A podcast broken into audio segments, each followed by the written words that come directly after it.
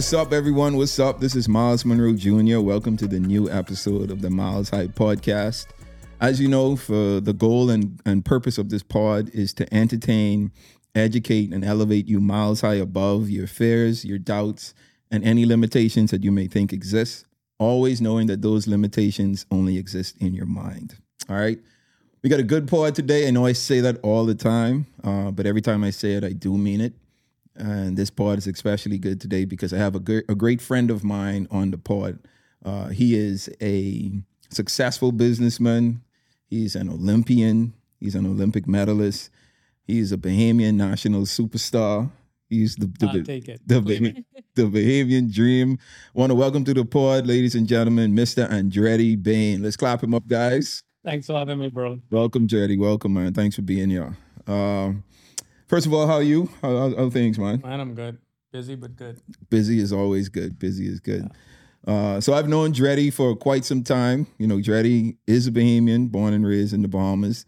Uh, used to know or used to hear of Dreddy when I was back in high school, but he and I didn't really connect until we went off to college. Both Dreddy and I attended Oral Roberts University. Um, but like I said, we didn't know each other prior to go prior to going to Oral Roberts University. And you know, it's just it's a different type of bond when you meet a Bahamian who you probably you know or meet anyone from your home country that you didn't really know um, at the time, but y'all connected you know outside of the country.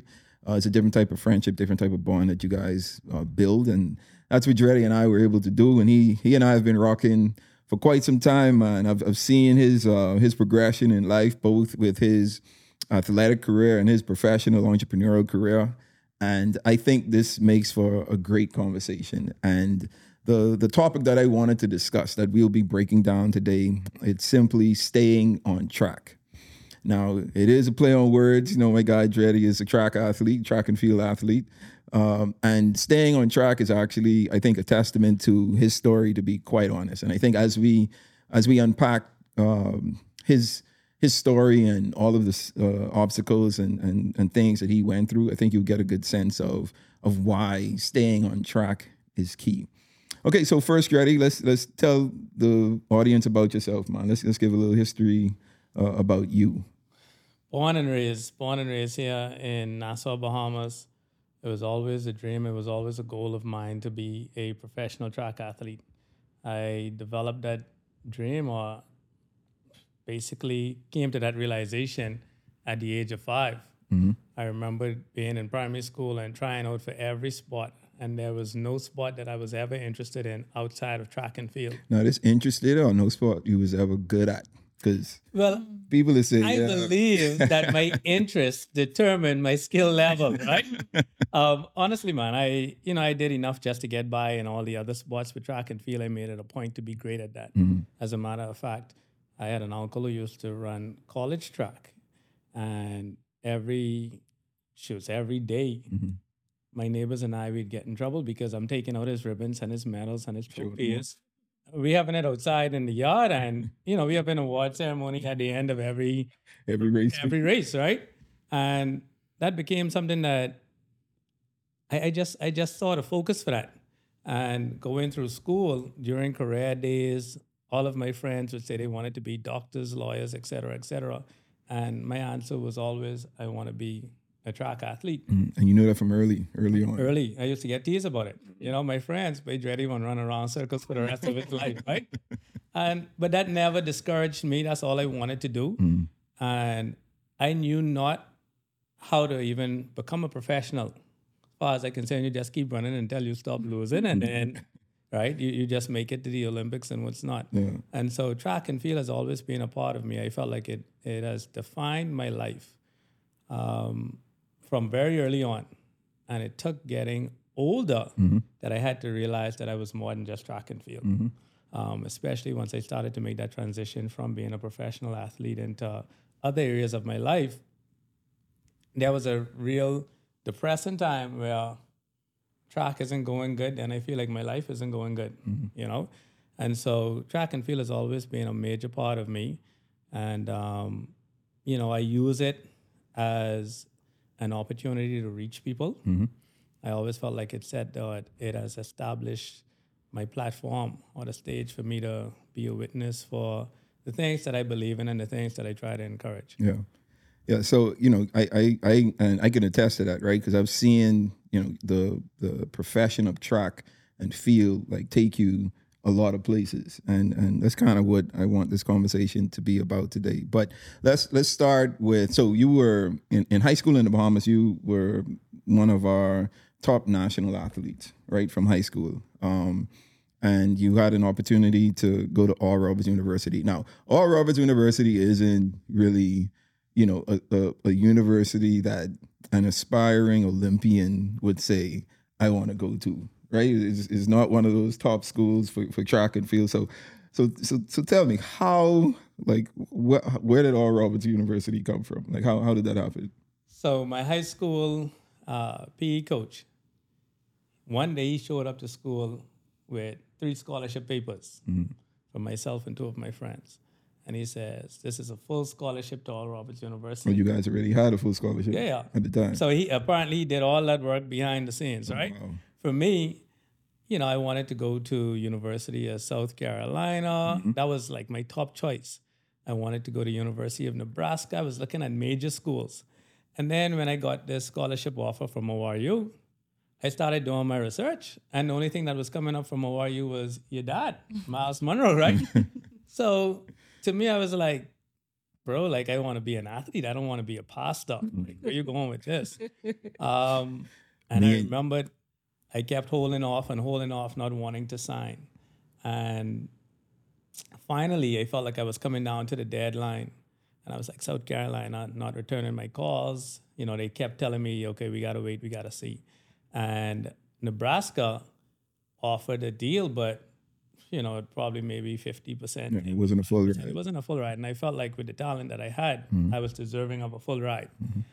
And so I remember the day when I signed, two other buddies signed, and we're excited that we're going to ORU. And then all of a sudden, I got a call the next day saying South Carolina has just everything got cleared up and they're sending the scholarship papers for me. You were getting a full ride to South Carolina? That's what I was going to get. Oh, wow. And at that point, I had already signed ORU. So I went to, to Kinsey and I said, hey, listen, those scholarship papers I signed for ORU, right? Like, let's rip that up, you know? and to him, it was more or less, hey, it's too late. Mm-hmm. And so I had to forego the opportunity to go to South Carolina. Oh, wow. And, and mind you, that was word of mouth. Like I never got the actual scholarship papers from South Carolina, Right. but I got the call that hey, they're interested now. We could start finalizing the mm-hmm. terms. Mm-hmm. And long story short, I ended up at ORU, and um, man, it's been a journey from day one. So that's what I wanted. I want to talk about this journey. So I, you know, Jody and I connected at on the campus of Oral Roberts University, uh, became really good friends. The, uh, you know, there's, you know, I'm, I'm sure anywhere, like any uh, person that's not from America that goes to school in America, if if you meet a, a fellow student that's from your country, like you guys just naturally gravitate towards each other. And that's what all the Bahamians did on the campus of ORU, right? So Dreddy and Jerron and, and and Tyrone, which is his other two friends, and you know a number of other Bahamians uh, that were from the Bahamas that came to ORU. Like all of us, kind of just connected with each other. You know, we would slam dominoes, you know, every other night or every night, play some spades. Uh, we on weekends we would you know go by one of our friends' house and like cook and like just you know just be together and enjoy uh, a fellow Bahamian's company. So you know Dre- I've seen Dreddy's um, Dreddy's story play out right and all the things that he's about to discuss and we're about to unpack when it comes to um, developing uh, into who he is today, right? And you know, so let's let- let's start with. Um, so once you got to ORU, uh, that first year wasn't didn't go as planned, right? Uh, I know the story, but I'm gonna gonna let you uh, share that with with with our audience. So pulled up there, beautiful campus, great connection from the start with you guys. You know my, you know all of all of our Bahamian friends, but instantly I saw that track was not the focus. For sports, basketball was the focus. Um, but just in general, from the university's perspective, it just didn't feel like track was the focus. The expectations of my teammates, uh, you know, they were just glad to be there competing at the collegiate level. No one truly had that, those aspirations of becoming a professional athlete.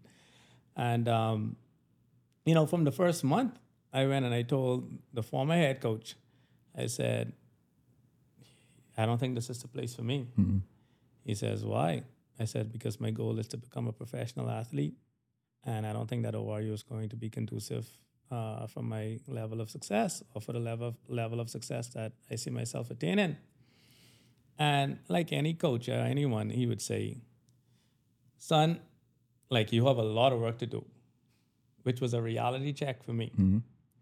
Because even though I came out as the top junior athlete um, coming out of the Bahamas and probably third coming out of the Caribbean, only at that time behind Usain Bolt and another quarter miler, Jamil James, who went to South Carolina. Um, for me, it was still a ways to go to be because if you could become an NCAA champion, you basically at a professional level. Sure. And so, you know, coach said, listen, kid, keep dreaming, but you have a lot of work to do. And so I took that as a challenge, mm-hmm. but at the same time, it still wasn't where I wanted to be. Mm-hmm.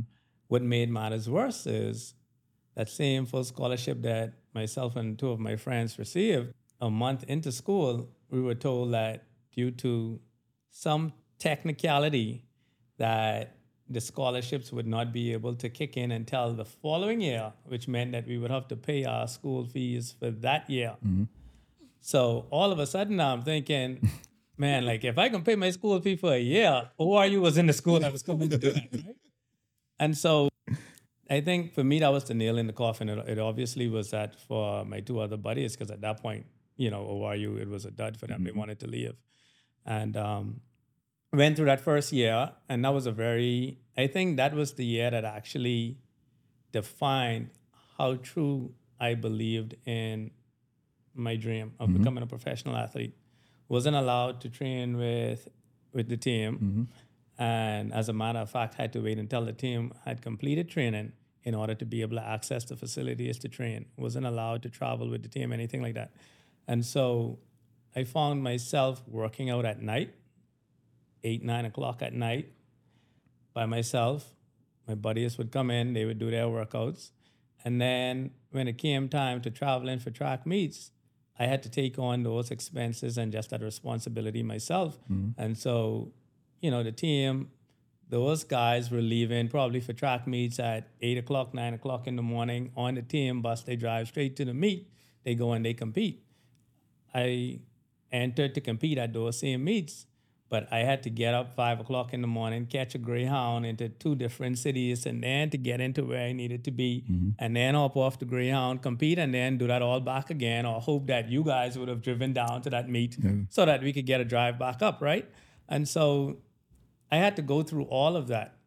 And in the midst of that, I actually became the first Bahamian junior athlete to qualify and compete at a senior championship meet. That was the World Indoor Championship. And this was year this was in your in your first year. in my first year at ORU. Going through all of that, still able to be able to perform on the track.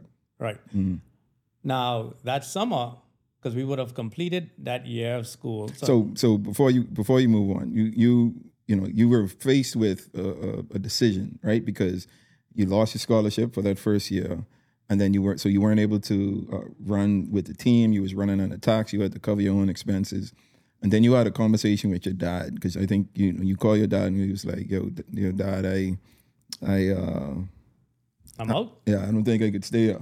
I, I, this, or are you in place for me? And your dad told you something um, that encouraged you to say. Well, he didn't really force you, but it was more of an encouragement. Let's let's talk about that conversation. Yeah. So, and it was a forced encouragement. You'll see why, right?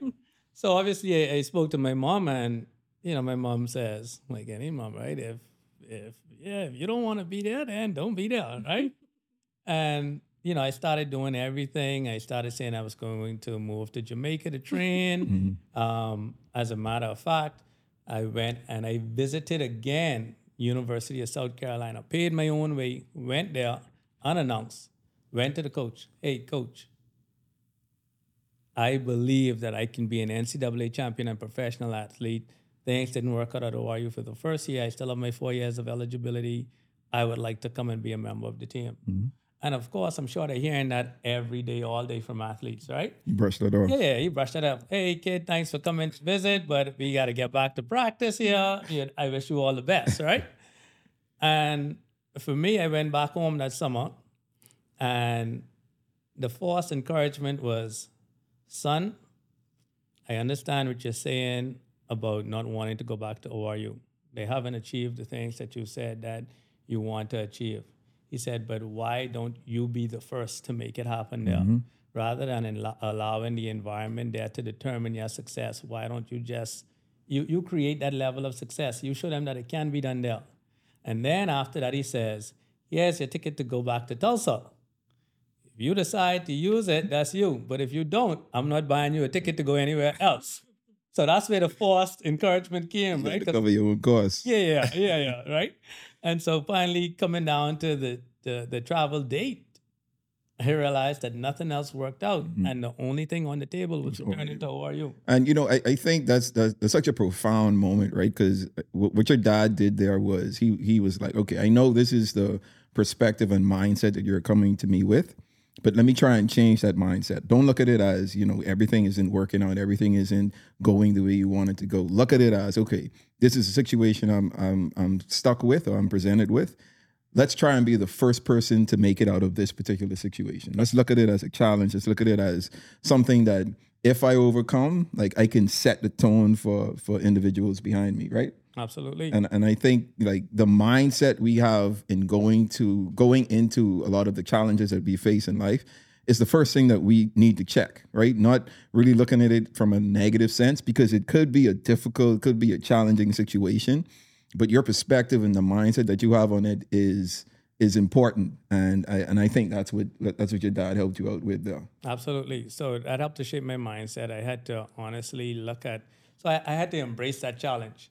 And so after returning, I said I had a great conversation with the with the former coach Joe Dahl, the name, mm-hmm.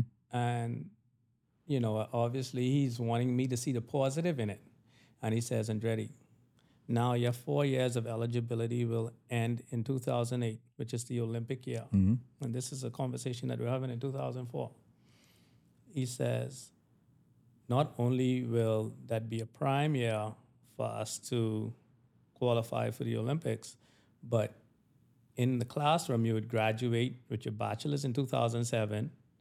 He said, I will pay for you to do your master's through a grad assistant program where you could re- continue to run your final year. And so you could start your master's and let's just work towards that. Hmm. So that was the plan, right? Hmm. So obviously I had to buy into that. And I would be lying if I said I didn't doubt at times Sure, because it still didn't feel like anything was changing you couldn't see it happening, right out of mm-hmm. ORU. Mm-hmm. Now I knew the work that I was putting in. I knew each season the coach started to believe more and more and more and more in how serious I am about achieving this goal. Mm-hmm. And so, you know, it got to the point where through the four year process of being a freshman, sophomore, junior, senior, um, and then also even just to piggyback on that and to connect our relationship. So after Tyrone and Jerron had left that first year, now that second year, I'm finding myself like, wow, like I really came up here because I was going With to be with my boys. buddies, right? And I think that was the time when uh, yourself and I and Gene and I and all the Jamalos, like we really connected Mm-hmm, because you guys were helping me get kind of through that through period. that through that period, Yeah. right? And so going through the, through my four years and just to fast forward through those years and the progression of those years. So my first year competing officially for ORU, I qualified for the NCAA championships, Mm-hmm. but I didn't make the cut. The next year, I qualified for the championships, competed at the championships, but I did not make it into the final. Mm-hmm. That in itself was starting to be celebrated by ORU, right? Because They never had an athlete. yeah, they really most athletes don't do that, and we had a few who made it that far, mm-hmm. and so that was great. Mm-hmm. The next year, I qualified. So this would be my third year. I qualified, made it to the championships, I made it into the final, but I came eighth in the final. Mm-hmm. Now, ORU, you you know, uh, in the collegiate system, you're all American, Yeah. right? For me, that still wasn't good enough because in the Bahamas, if you come eighth, you last. right? but person start looking at it as like this dude is the eighth best in the world. I you can know I'm be-? I you can- going all the way there to come last. So I can be honest with you. You say you come eight just now, and my mother is like, "That means you go, Yeah. you come, you come what last?" bro. That's right. You know, we do it all the time, even at the Olympics and World Champs, right? Mm. They say, boy, they going all the way over there, use all our money to come last, but not realizing You're the top eighth athlete in the world. Right, absolutely. Right.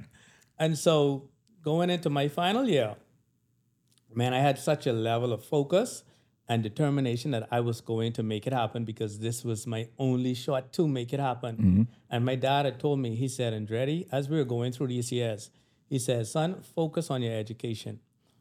You have a lot of time to do track and field. Get your degrees, then I'll help support you as best as I can mm-hmm. with life, with mm-hmm. track. And so in 2007, I went ahead and I completed my bachelor's, and now I'm having this final year of eligibility. So I'm starting my master's. Mm-hmm. That in itself was a challenging time because the way that ORU's master's program is set up is that all the master's classes are in the In the evening. evening, right? The evenings is when the team train. So I found myself back to where it was my freshman year where I had to mm-hmm. train train on my own. And at that time, things became full circle because the same high school coach, Brunel, who got me the scholarship to go to RU, came up to Tulsa and he was given a grad assistant job to help kind of, you know, you coach me along while coach had to be with the team and I had to train in the mornings, right?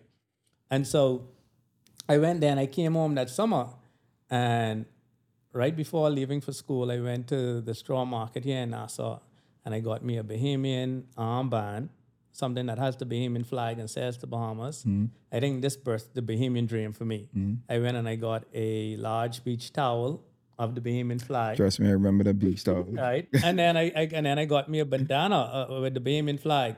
And I said that I will take this with me to every track meet He sure did. and showcase the Bahamas. Absolutely. At that point, I went. Um, when once I returned to ORU, I got an additional two armbands. One that said "Expect a miracle," and the other one that said "Something good is going to happen to you." and all of this going into your final All this going of into my final year. Yeah, so this was like um, September of 2007. Okay, so let's. I want you guys to listen to this setup, right? So he's preparing to go into his final year. Um, did all of these things in preparation for that year, and and let's let's talk about what happened that year. And so everything was going great. I was training. I'm talking about going above and beyond.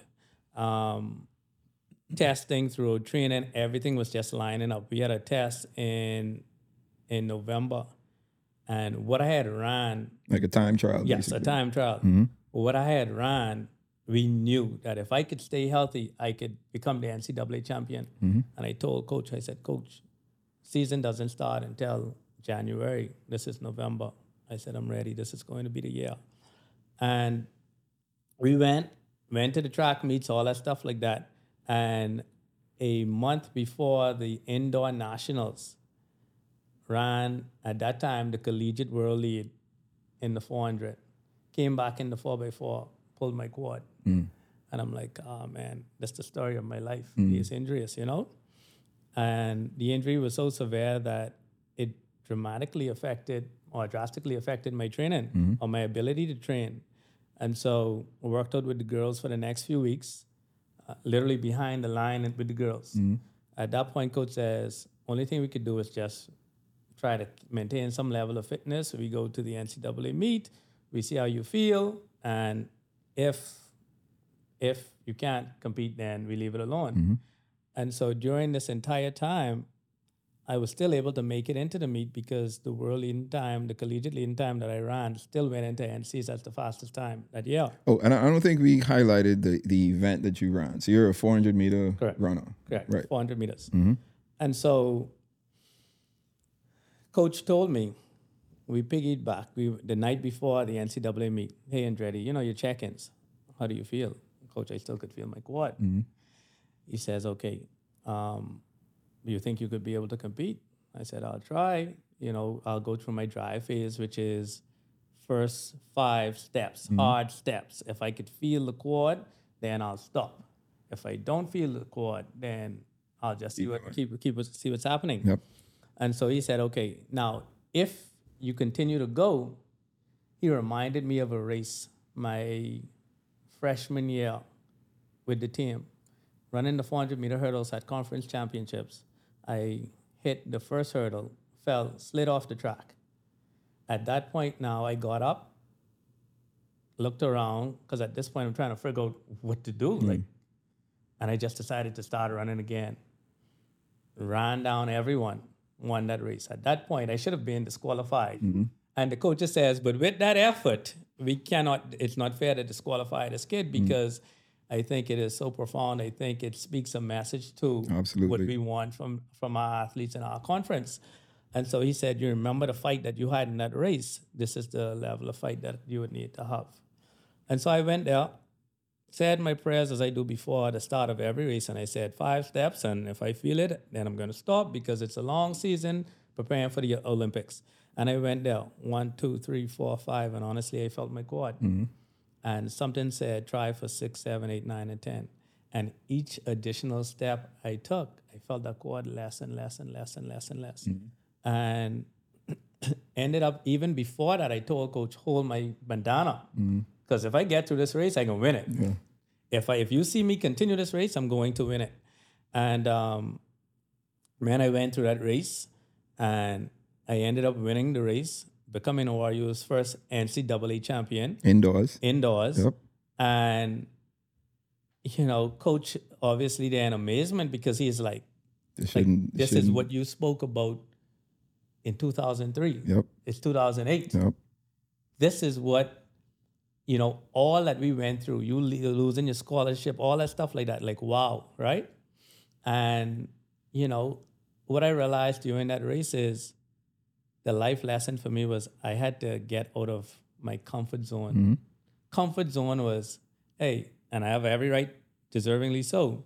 Those first five steps, I felt that pain. Mm-hmm. The comfort, getting out of my comfort zone was pushing beyond those five steps. Pushing past the pin. Correct. Mm-hmm. And so, man, one of the greatest joys afterwards was when this coach from South Carolina, Come up to you and and he said, you remember. I remember the coach from Nebraska came to me and he said, You are going to be one of the biggest regrets I have in my coaching career mm-hmm. because I never believed. Mm-hmm. And this is five years later. Now I know they got to feel good though. Absolutely, right? As a matter of fact, I almost intentionally walked past them, right? but you know, and so so, but that was the start of it. Now in in college track, you know, there's the outdoor season. Right. So it's a whole, technically a whole new whole new season. season, Yep. On right? the outdoors. Correct. Mm-hmm. So now I'm feeling good. I'm feeling confident because I'm thinking, hey, if I could become NCAA champion coming off of an injury, then outdoors I Should definitely should win. I definitely should qualify for the Olympics. Yep. So at that time, the coach said, hey, now we need to get you stronger to finish Mm-hmm. because you're going to start competing now with a lot more, you know, seasoned Seasoned, athletes, yep, yep. right? Mm-hmm. And he says, we, we need to get you stronger. Your finish needs to be stronger. So we started, most college coaches, or coaches in general, you pull a sled, a weighted sled, and you would pull that probably for about 30 meters. Maybe some may go to 50. Mm-hmm. We were pulling that through 150. Everyone looking at us is like, what are they doing? Mm. But we knew what we were working towards. And so much so that it was a gamble that none of the other teammates were able to do it. And but we kept working towards that. And we went into one of the outdoor meets and I had gotten beaten. Now, of course, there's a little confidence, you know, diminisher because I'm like, geez, Coming off- NCAA champion. Like, coming off I'm indoors. supposed to be taking a beating right now. and um, and this guy who beat me was from a prestigious school, like one of the schools you would want to go to. Mm-hmm. And you know, he didn't beat me because I had a bad race. I actually PR'd. I ran my personal record, and he still beat me. Mm-hmm. And then we came back, and Bernal at the time says, "Bro, how you feel?" I said, "But like honestly, like I gave him my like I threw my knockout my knockout punch at him, Mm-hmm. you know, and that didn't phase him." And Bernal says, "You know what? You're a two-time NCAA champion." He said, "From here on out, That's you what are two-time NCAA And again, champion." that's where we get back to mindset, right? You you you you're met with a defeat, met with something that you didn't anticipate, and there's someone again speaking into you Correct. the way you should be looking at the setback that you have. Like, Absolutely. let's not focus on the setback. Let's focus on what the goal is. Correct. Right. and so and so you know so i'm still you know i'm still being celebrated throughout school uh still you know because i'm the big man on campus still right? This time i say my boys didn't leave man. You know this is a, a good time where i would like to share this with everybody. But um you know continue going through the season kept working and then we went to the ncaa championship meet for outdoors. We had three rounds to run. The first round convincingly. You know, I was in control of that round, felt great. The semifinals came around, and um, the guy from Baylor who beat me, LeJerald Betters, he and I were in the same semifinal round. And that's something that you, as an athlete, you never really want to be That early. that early, Yeah. right? Especially that's less than 24 hours before the And final. I why I hate when they do that though. Like Yeah, why? but- but it's, it's an just a luck of the intimidating. draw, right? Okay. And plus, outside of LeJerald and I, there were uh, there were about three other guys who were also running really well. Mm-hmm. They so the they control their semifinals, Gotcha. right? Gotcha. Gotcha. And so we went there, and of course, it's like, okay, well, now I got to show him that, you know, when he beat me a month ago, I saw that that was a fluke. Mm-hmm. And so we went there, and boom, I ran another PR. This time, still coming second to LeJerald. Mm-hmm. And he's easing off and showboating, and it's like, wow. And my coach, college coach, came to me right after the race. He says, You could win this race. He said, I've been watching both times that LeJerald beat you. I've been watching these guys compete. He says, You're not aggressive enough through your first part of the race. They're not stronger than you. All the work that we've been doing with our sleds, you have the strength, but I need you to trust your strength and go out a whole lot faster. And he gave me a time. He says, I want you to go out in 21 2. Um, I'm like, Coach, actually, he said 21 1. I said, You know, that, that's my all out PR. He says, Yeah, but if you want to win, That's what it takes. that's what it takes. yeah. So I got back on the phone with Brunel and I says, Hey, what's the plan? He says, How do you feel? I say, Bro, like, dude just beat me again. Like, we have 12 hours now to recover. Mm-hmm. He says, "You're the two time NCAA champion. Mm-hmm. He said, NCAA finals, and it's one tomorrow. Mm-hmm. You're the two time NCAA champion. And so, you know, I'm debating between new, the new strategy with coach and, you know, like, like that's suicidal. Yeah. You know, and I, you know, speaking to, to even my brother-in-law at the time, he says, Andretti, that gamble to try and win could lead you actually coming last mm-hmm. again. Mm-hmm. right?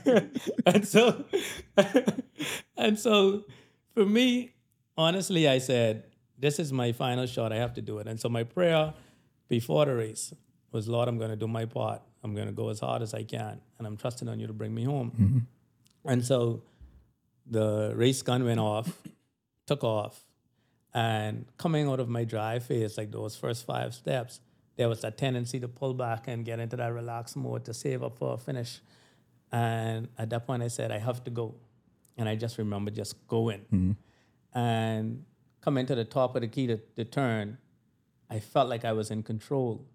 And hitting the home stretch, I realized that I'm in the front. And it came to mind what my coach says if you hit this home stretch in front, you will win. And so I'm trying to get to this finish line now, obviously, and I'm starting to hear and see athletes pull up on me. And going right to the line, I remembered seeing the guy from University of South uh, Southern California, Lionel Larry. He, I saw him coming up, and we both dipped for the line. And for me, I just was like, okay, get to that line, dip. It took a while for them to figure out it was a photo finish. Mm-hmm. I ended up winning in the photo finish. And what was the difference between me winning and him losing See him looking at you. was that during the photo finish, my head was down on my lane, and his was his was looking across at me. Had he probably done the opposite, he may have been the NCAA champion. Right? Absolutely. Gerald had gotten third, the guy who had beaten me those uh, two times. But the lesson learned with that one, and even before I even saying what the lesson learned was, my splits came out exactly what it had to be 21 1 through 200. Wow. Right? And so the lesson learned was one is so important to have positive people in your life Absolutely. because when I think about when I started to have those moments of doubt And McKenzie kept saying, two time NCAA champion, two time NCAA champion. Two, no matter how good you are, always see how you can get better. And I thought about coming from the indoor championships. Coach Dow said that we still can get better. Mm-hmm. Let's figure out how to work towards that. Mm-hmm. And then the third thing is you just have to be able to stay focused on your lane no matter what's going on. Mm-hmm. You know, and so at that point it was like, wow, like every single thing that I went through Prepared you for this. moment. prepared me for this moment. Yo, this is that. I mean, I think that's a that's a constant thing that I I, I I'm able to talk about on this pod. And like I tell you guys all the time, right? Like I can say it, but when I'm able to like bring someone on and you see like live, real, real, real time examples of those playing out in people's lives, you know, hopefully it resonates with you and you're able to uh, adhere to the to the principles even more, right? Because here we are, you know, Dreddy's coming off being world indoor, cha- I mean, uh, NCAA indoor champion, uh, going into his outdoor season. Maybe a little boastful, like you know, like you could p- pound your chest a little bit because you you got some boasting to do. Um, and I think had you continued winning, you probably wouldn't have listened to like the, the folks around you as like like you probably should have, right? Because you, you you know your response would have been like, yo, I I I won indoor championships. I out here, I winning again in outdoors. Right. Obviously, what I doing is good. I don't think we need to change too much, or I, I'm not going to go out that fast because you know I trusted my finish the way I trusted it before. Um, but I think we go through all of these setbacks and all of these challenges to prepare us for the moment that we actually needed, right? Because all those other races really didn't matter, right? They were build-ups to Correct. you running in in the NCAA championships and you know, like you say, being able to focus on your own lane, and you know, every every time we have this conversation, and you and you bring up the fact that the guy that came second, he came. Maybe we're not obviously we're not hundred percent sure, right? But one of the reasons he could have came second was because when he dipped, he was looking in, at you in your lane, and you were focused in your lane, dipping with your head straight, and that's a that's another life principle, right? Focus on your race, focus on your own lane, and don't worry about what's going on around you, right? Because that that can set you back, or, or that can cause you to miss the mark.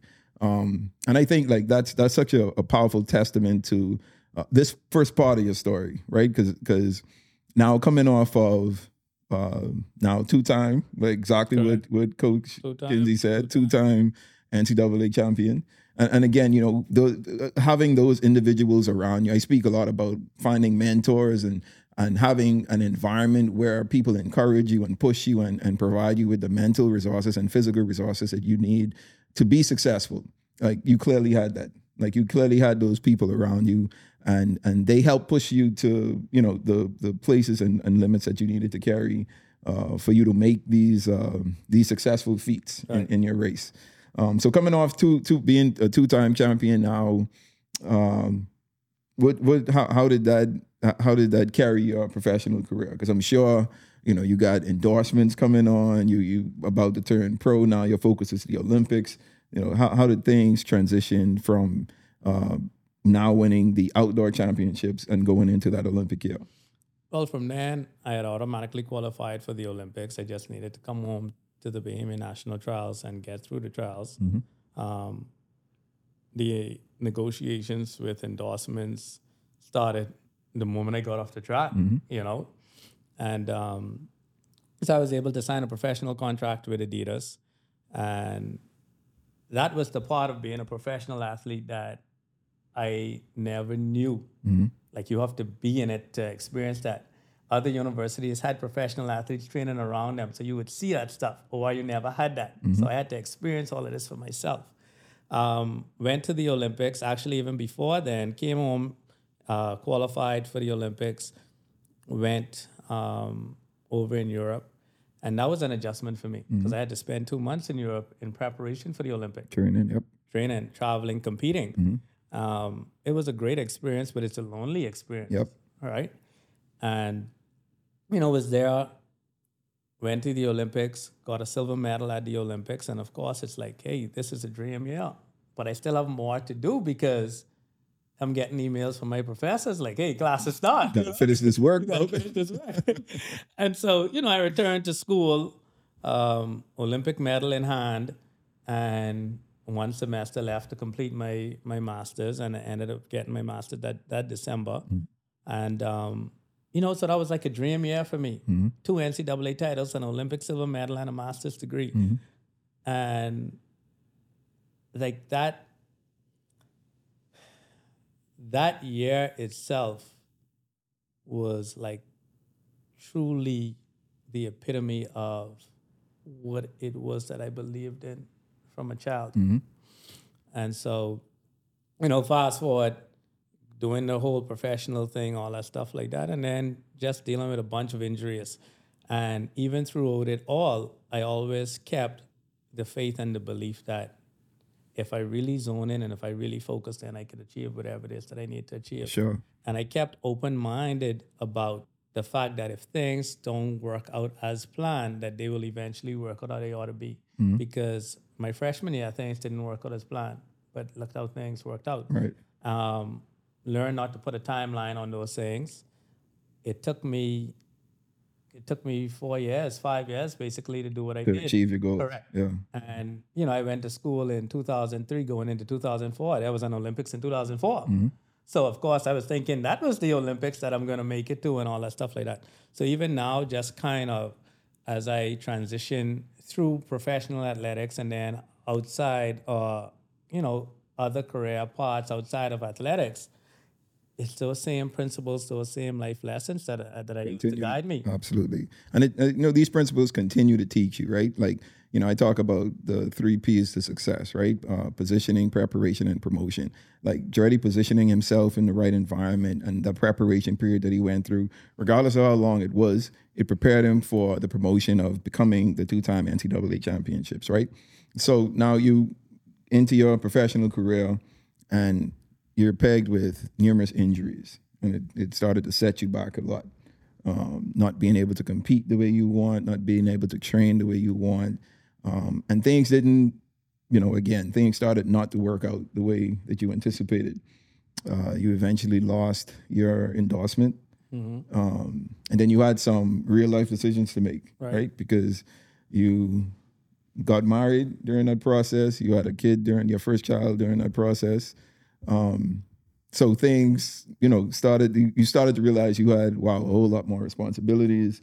Um, i got to make something happen. Right. because it wasn't things wasn't working out the way i wanted them to work out uh, in track. So so let's talk about you you know that phase now where you're you know you went pro um, had uh, you know some good success uh, but it just didn't it didn't pan out the way you wanted it to. And now you had to kind of transition or figure out what the transition was going to be in this next phase of of your life Yes, that was uh, that. I think that phase was probably more depressing than the initial losing my scholarship that year at ORU, um, because you know when I lost my scholarship, I was seventeen.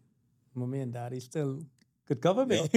you know, now like I'm a grown man. Take care of yourself yep right? yep And so, and so, and it also was depressing because I felt like I still had so much more to accomplish with track and field. Mm-hmm.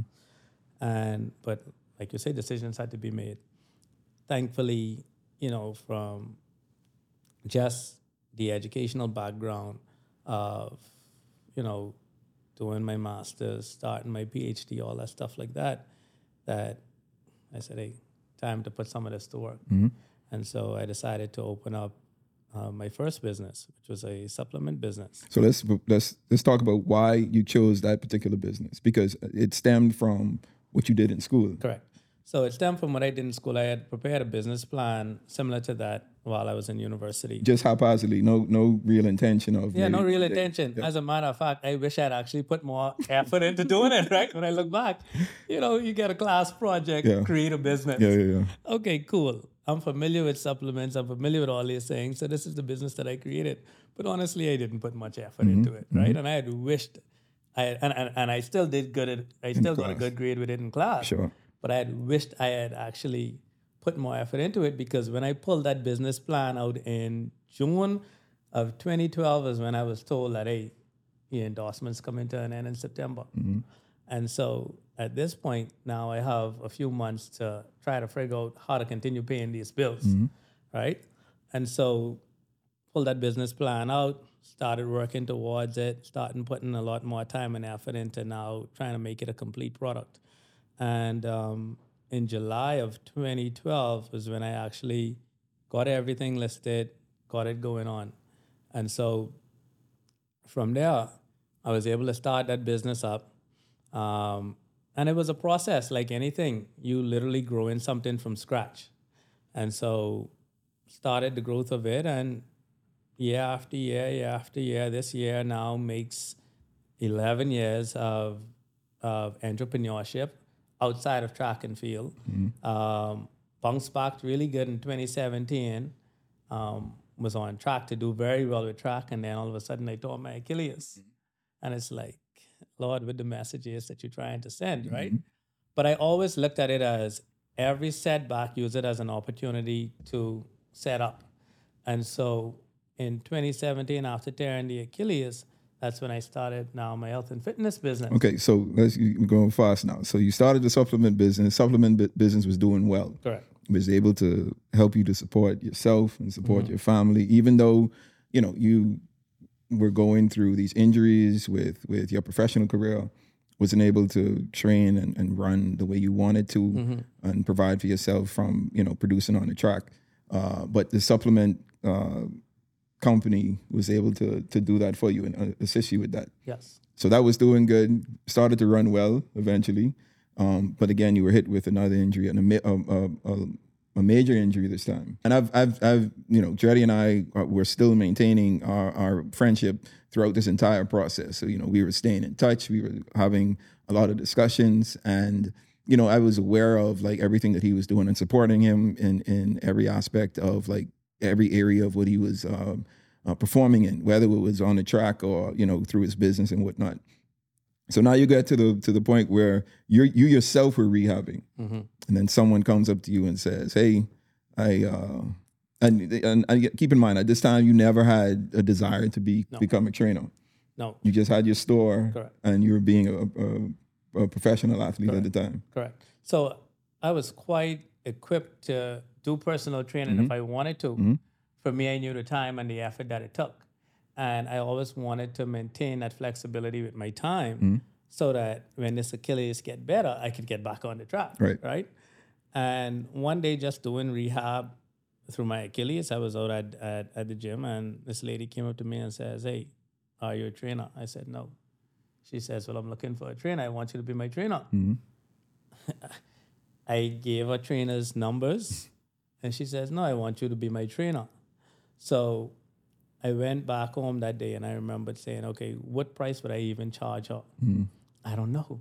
Right? Like what is what does what does the market dictate here? Hmm. And so I came up with with a price and I said, okay, if she accepts it, then we'll see, but I don't think she'll accept it. And so I told her, I said, listen, before I even giving you a price, meet me at the gym tomorrow. I'll show you some stuff that you could do and then whatever. And she says, what, what's the price? So I told her, she says, okay, but I'm going to meet you. She met me at the gym with the money, Right. the exact amount. Right. And I'm like, wow, like I'm stuck now, right? and so anyway, started with that. That's how the training business. That's how the training business Officially started. started, yep. Officially started. And then I got a call a few days later from someone else. Hey, Andretti, um, I have a client, a massage cli- client, and she needs a trainer. Mm-hmm. Would you be interested? Okay, cool. Then led to the next, and one thing led to the next. And all of a sudden, now I'm managing a handful of clients, Mm-hmm. right?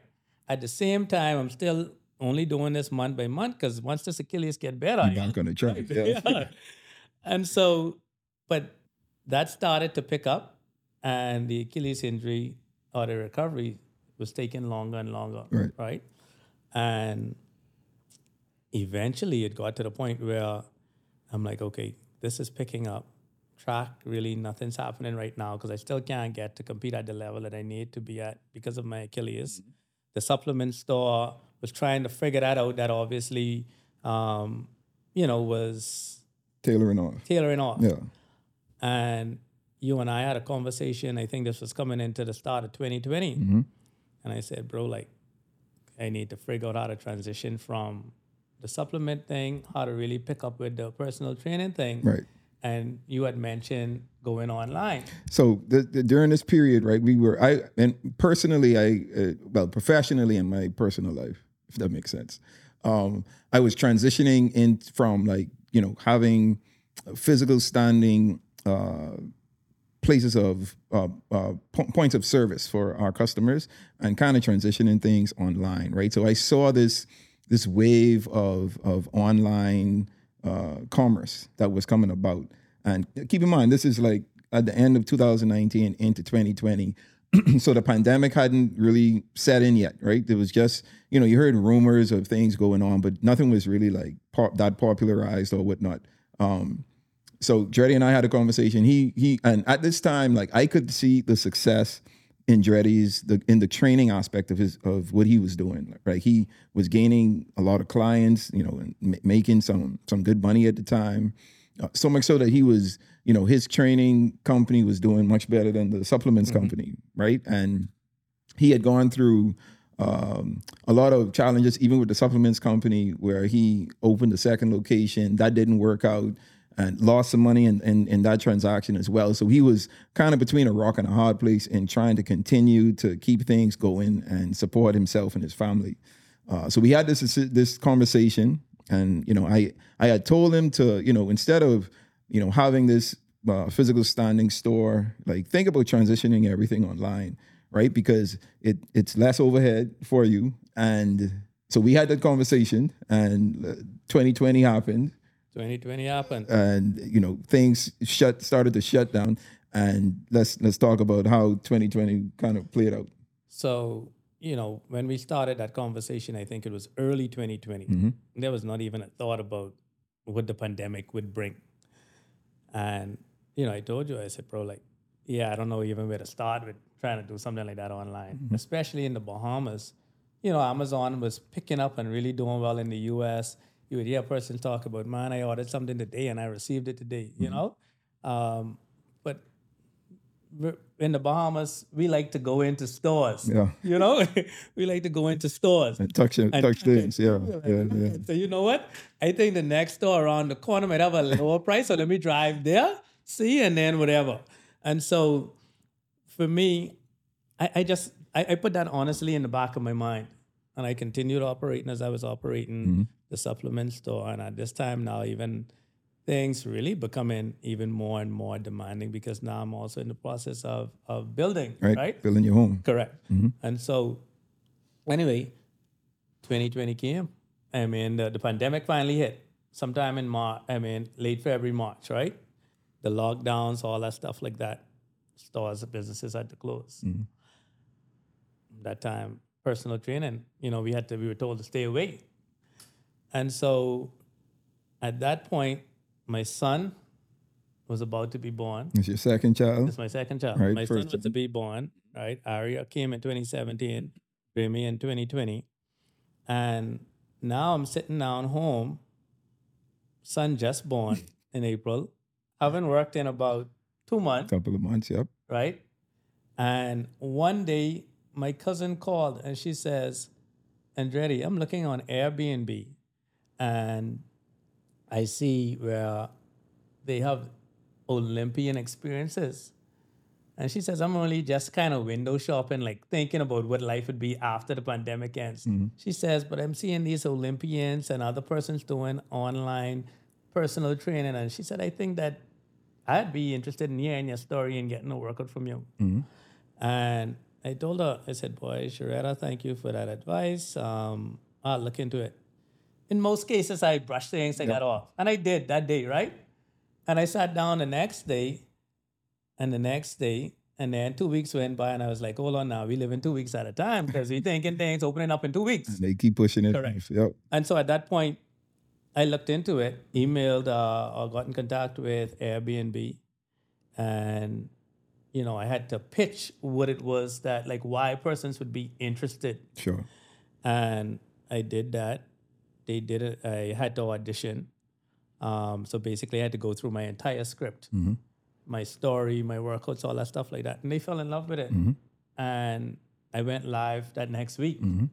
And now all of a sudden I'm sitting at home and making money, making money, making good money too, right? and doing business a, glo- global, a global Globally, business, right? Yep. Mhm. And so at that point, I said, okay, I need to build a website now. I need to do all this stuff because all it is, all of my clients now that I'm getting through Airbnb, I need to figure out when Airbnb ever stops this, how I could funnel that through my own website. Yep. And that's where I started to say, okay, you know what? Um, I'll even take now the um, supplement store online and do all of this stuff online, right? And so that actually birthed the transition to online. So even though you had told me about that months prior, I couldn't figure out, How to do it. and not just I wasn't taking the time to figure out mm. because my back wasn't against the wall enough. Yeah. You know that like, in one of my uh, last one of my pods, I say sometimes we need a push, right. We may have all the information and be well equipped to do things, but we need that extra push. And and you know, like Jordy said, we need to have our backs against the wall sometimes to where it's either flight or uh, flight or fright, mm-hmm. and that's exactly what, what what you had to do in the situation. Sink or swim for me, right? Yeah. And so all of a sudden now I started to do well. Um, and I remember things started to open up again and we were able to get back into, you know, daily activities, normal daily activities. And at this point, you know, the online business going well with Airbnb, doing some online personal training, getting back into my in person. My clients couldn't wait for us to get back into it, selling the supplements online. And the Achilles started to get a little bit better where I could get back on the track. Yeah. So now I'm on the track, and I remembered such a disappointing race. It was like my first race back. And I'm sitting there and just couldn't go to bed that night. You know, like, jeez. And all of a sudden, I got a ping, an email ping. And when I look, it was a Google booking. Mm. New client. New client, 500 uh, virtual session for 500 um, of their employees, mm-hmm. right? Throughout all their their their um, their Locations. locations, mm-hmm. right, globally. Mm-hmm. And when I saw what the payment was, I was like, Started to feel a little better. the last time I made this type of money in track, and I ran here losing sleep over track right now. and so, Oh, and so man. it really opened my eyes, right? But at the same time, it helped me even to transition even to the process with track, where I fell back in love for track for the joy of running, and not necessarily Mm-hmm. For because the of- need. correct. Right. And so at that point, I just started to just dive in head first with really growing the business. And um, so know, much so that my boy now has uh, a he nah he he don't I ain't gonna talk all your business. please don't. I can talk all your business, bro, but he's really growing a successful business, right? We talking six figures, right? And you know, seeing where he came from to to where Dreddy is now, uh, man, is so commendable, and and it I'm, I'm really proud you you stay on track, right? I'm, I'm you know your you know the way that you have gone through your obstacles and came through them on top encourages me when I meet those similar obstacles, and I'm sure I'm hopeful that it it'll encour- it, it will encourage our audience as well um, to grow uh, a business that was just uh, a happenstance meet with a lady that wanted you to train and was adamant about you training to now you're you you're able to service clients around the world Absolutely. from here in the Bahamas from humble beginnings and making some good money while doing it. Yeah, and that's something that I'm extremely grateful for, right? And I look back at it. I remembered um, my first client, the bill that I gave her was two hundred dollars. Mm-hmm. You know what I mean? Mm-hmm. And I made two hundred dollars that first week, and then that month I think I probably cleared like a thousand dollars, and I was feeling great, like this extra grand, this twelve grand a year, you know, this thing. And now to see where the business is at now, mm-hmm.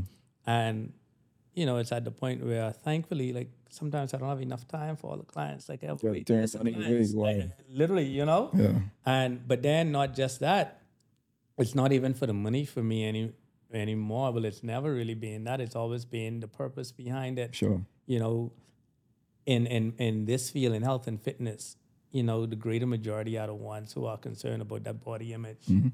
Um, I really don't do much advertising with my health and fitness business mm-hmm. because the word of mouth and the referrals that I get from my clients mm-hmm. that speaks for me, right? And like I try to stay away. Yeah, it's okay. I have clients who want to fit in this dress, whatever like that. But most of my clients now, I try to let them see purpose through what it is that they're doing. Right. Right. Persons who could tell me, hey, you know what? The doctor tells me I need surgery if I'm going to ever be able to do a squat again mm. Because my core is too weak.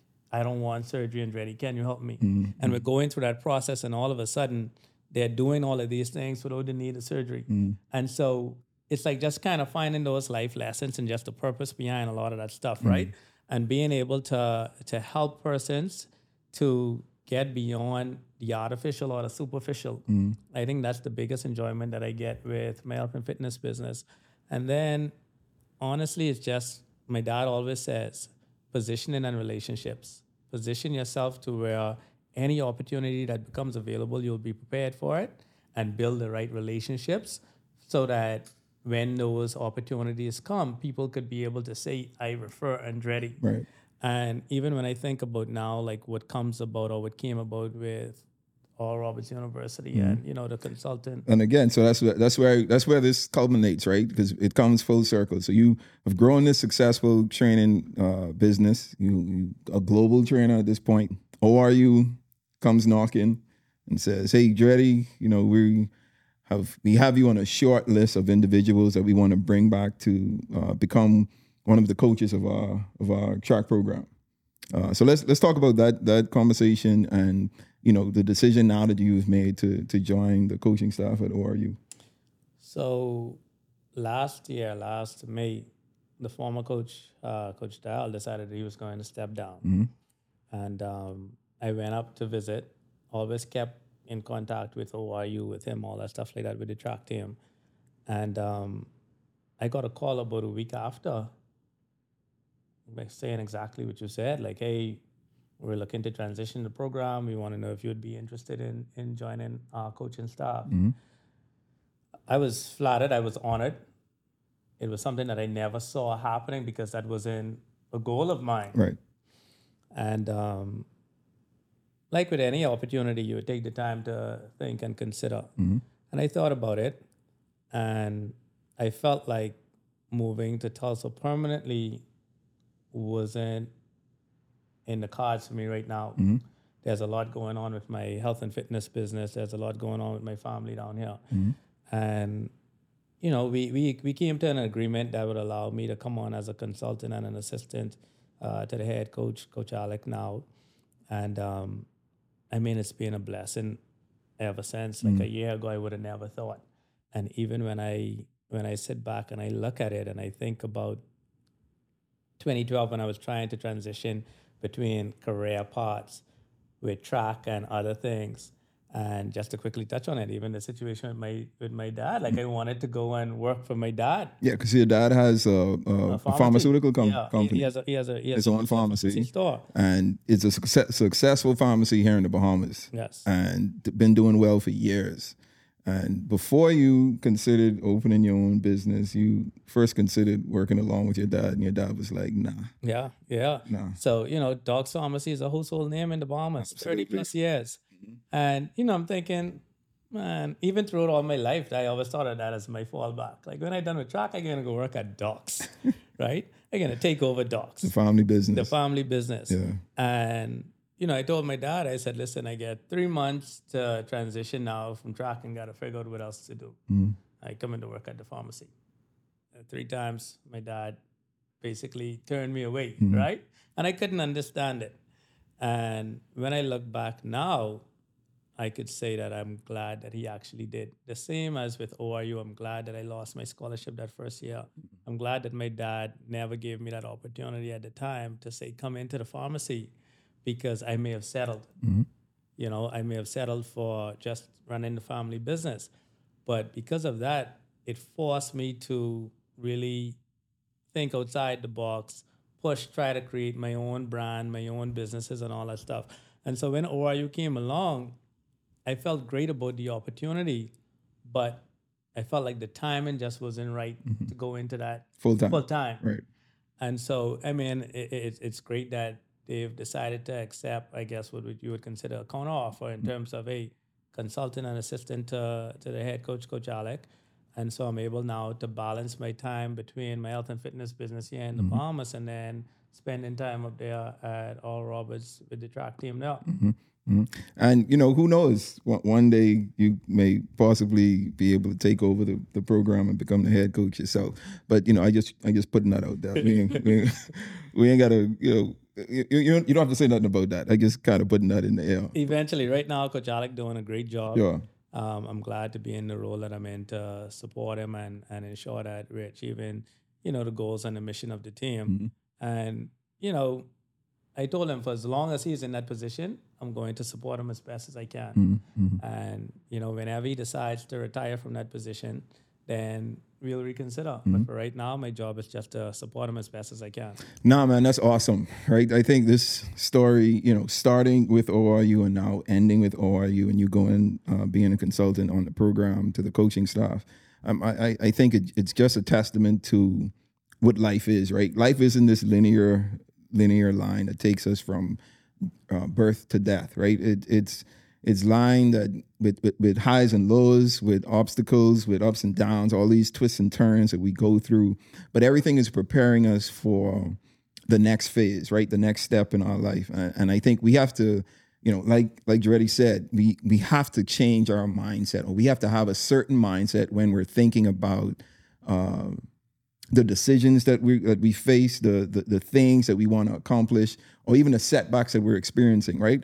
How am how am I going to respond to this setback? What mindset am I going to have? Am I going to look at this as a defeat? Or am I am I going to look at this as a lesson that I can learn I can learn from and you know push myself towards being able to overcome it? Um, and you know, I, I, think this story is great, man. Dreddy, I'm proud of you. I'm, I'm proud of the things that you've been able to accomplish both professionally in uh, uh, athletics and in your in your businesses, man. I, you know, I our, uh, my wife and, and I are great friends with your family, um, uh, your extended family as well, like your, your mothers, your parents, and and your wife's parents and family as well. You know, I I just I, I love the the fact that you know I've seen your story progress uh, and just proud of of what you've been able to accomplish, man. I appreciate you, bro. And one of the things that I could say is you've always been, you know, a role model for me, even as a friend. We don't find that too often within our friendships. You know, we see that with adults. But I've always, um, you know, seeked you for guidance and counsel and all that stuff like that, just in regards to, hey, bro, like, what do you think about this? All that stuff like that. And so I've always appreciated that and and definitely proud of what it is that you're doing and growing your business and all that stuff. Of course, what you and Sharice are doing as well. And so you keep it up as well. Thank you, man. I appreciate it. I have two Appreciate- questions. Sure.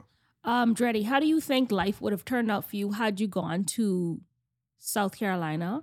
And do you think if you had not had your injury, um, how would if you had not had your injury and you'd gone back to the Olympics and to professional running professionally, how do you think that would have affected your trajectory into the businesses and coaching and where you are right now? I think I still would have become a. I I think I would have won NCS at South Carolina. The impact of winning NCS at ORU compared to South Carolina would have been totally different. Hmm. South Carolina had multiple NCAA championships. ORU only had one at the time, and so the opportunities, the networks, the relationships that I've been able to build, become an NCAA champion at ORU, um, I think those opportunities would have been are bigger than what I would have gotten had I gone to South Carolina. And so I don't regret not going to South Carolina. I think it comes back to what my dad said, like you be the first. Because the first would always be appreciated much more than another. Right? It's a much better story anyway. Yes. Yeah. Um, in regards to the injuries and all that stuff, had I been focusing a little bit more on track and field, I know for a fact I would not have been where I am right now with my health and fitness business, with my um, coaching career at ORU. That wasn't that I, I would not have dedicated the time to that because of the amount of time that it takes to focus on being a full time professional athlete. And this here is something that I can do for the remainder of my life. Whereas track and field sports, it's such a short window. And I see that now with a lot of my counterparts, whereby um, they are transitioning, Trying to figure it out. trying to figure it out. Yep. You know, And you way so- ahead. Yes. Yeah. Yes. So you know, when I look back at it, at it, everything worked out exactly how they needed to work out Absolutely. for my benefit. Mm, That's that's great, man. And and you know that's a principle in and of itself, right? Run your race, right? Your race isn't going to be like anyone else's on. It's for you to run, and you know th- there needs to be decisions that you make that uh, you're not just thinking about now. You're thinking about your future, um, and and everything that you go through is preparing you for each phase of your life. All right, so we've come to the the portion of the the pod now where I ask each guest um, a particular question, a leaving question, and this is something new that I've just started, Dreddy. Um, so you're the second person that has gotten this question, uh, and that question is, what does success mean to you? And that's a question I want you to answer for myself and our audience. Success means finding purpose in whatever it is that you're doing. Mm. Uh, oftentimes, we put a dollar amount on success, and that's not the case. Mm. And so, if you find purpose in what it is that you're doing, I think you're successful. There you have it. So finding success or success is finding purpose in what you're doing. And we all know how important purpose is, finding out the why for your life. All right, appreciate that, Dreddy. Thanks, Dreddy. So, you know, let's let's let's give everyone some contacts if they want to get in touch with you because I know your business is global now. So if we got international listeners that may want to, you know, do a training session or get some supplements or anything, let's let's give folks some some contacts that you can uh, they, can, they can get in touch with you. Everything goes through andrettibain.com. That's A N D R E T T I B A I N.com. Um, all the information for my online experiences, uh, in person, personal training supplements, everything goes through that. Email is info at andrettibain.com. Just by a search of Andretti Bain, you could find an in person or virtual training session here in the Bahamas, and that's through Airbnb as well. Awesome. So if you're ever coming into the, coming to the Bahamas or you live in the Bahamas uh, and you want to do a training session or in-person training session, AndrettiBain.com, guys. Um, Andretti is here for you. I, I love the principles that you shared. And I just I think it echoes the the theme of, of this pod. So I, I really appreciate it. All right, so this is a portion of the pod. Now I leave with you a milestone, something that you can take and tangibly apply to your life. And the milestone uh, today comes from the life book, as I call it, from Ecclesiastes. And it says, The race is not to the swiftest, but it's to those that endures to the end. Um, we go through a lot of challenges, a lot of obstacles in our life. It's not about, life isn't about who finishes first, it's about who finishes, right? So let's focus on finishing. Understand that it's not going to be perfect, it's not going to be an easy race, right? We're to have challenges, um, but stay on track, you know, and endure to the end of your race and focus on your own race. Don't worry about anybody else. All right. All right. So this is the end, brings us to the end of the pod. Dreddy, thank you again for joining us, man. I appreciate you coming on and telling your story. As you guys know, the purpose and goal of this pod is to always entertain, educate, and elevate you miles high above your fears, your doubts, and any limitations that you may think exist, always knowing that those limitations only exist in your mind. So until next time, you guys stay blessed.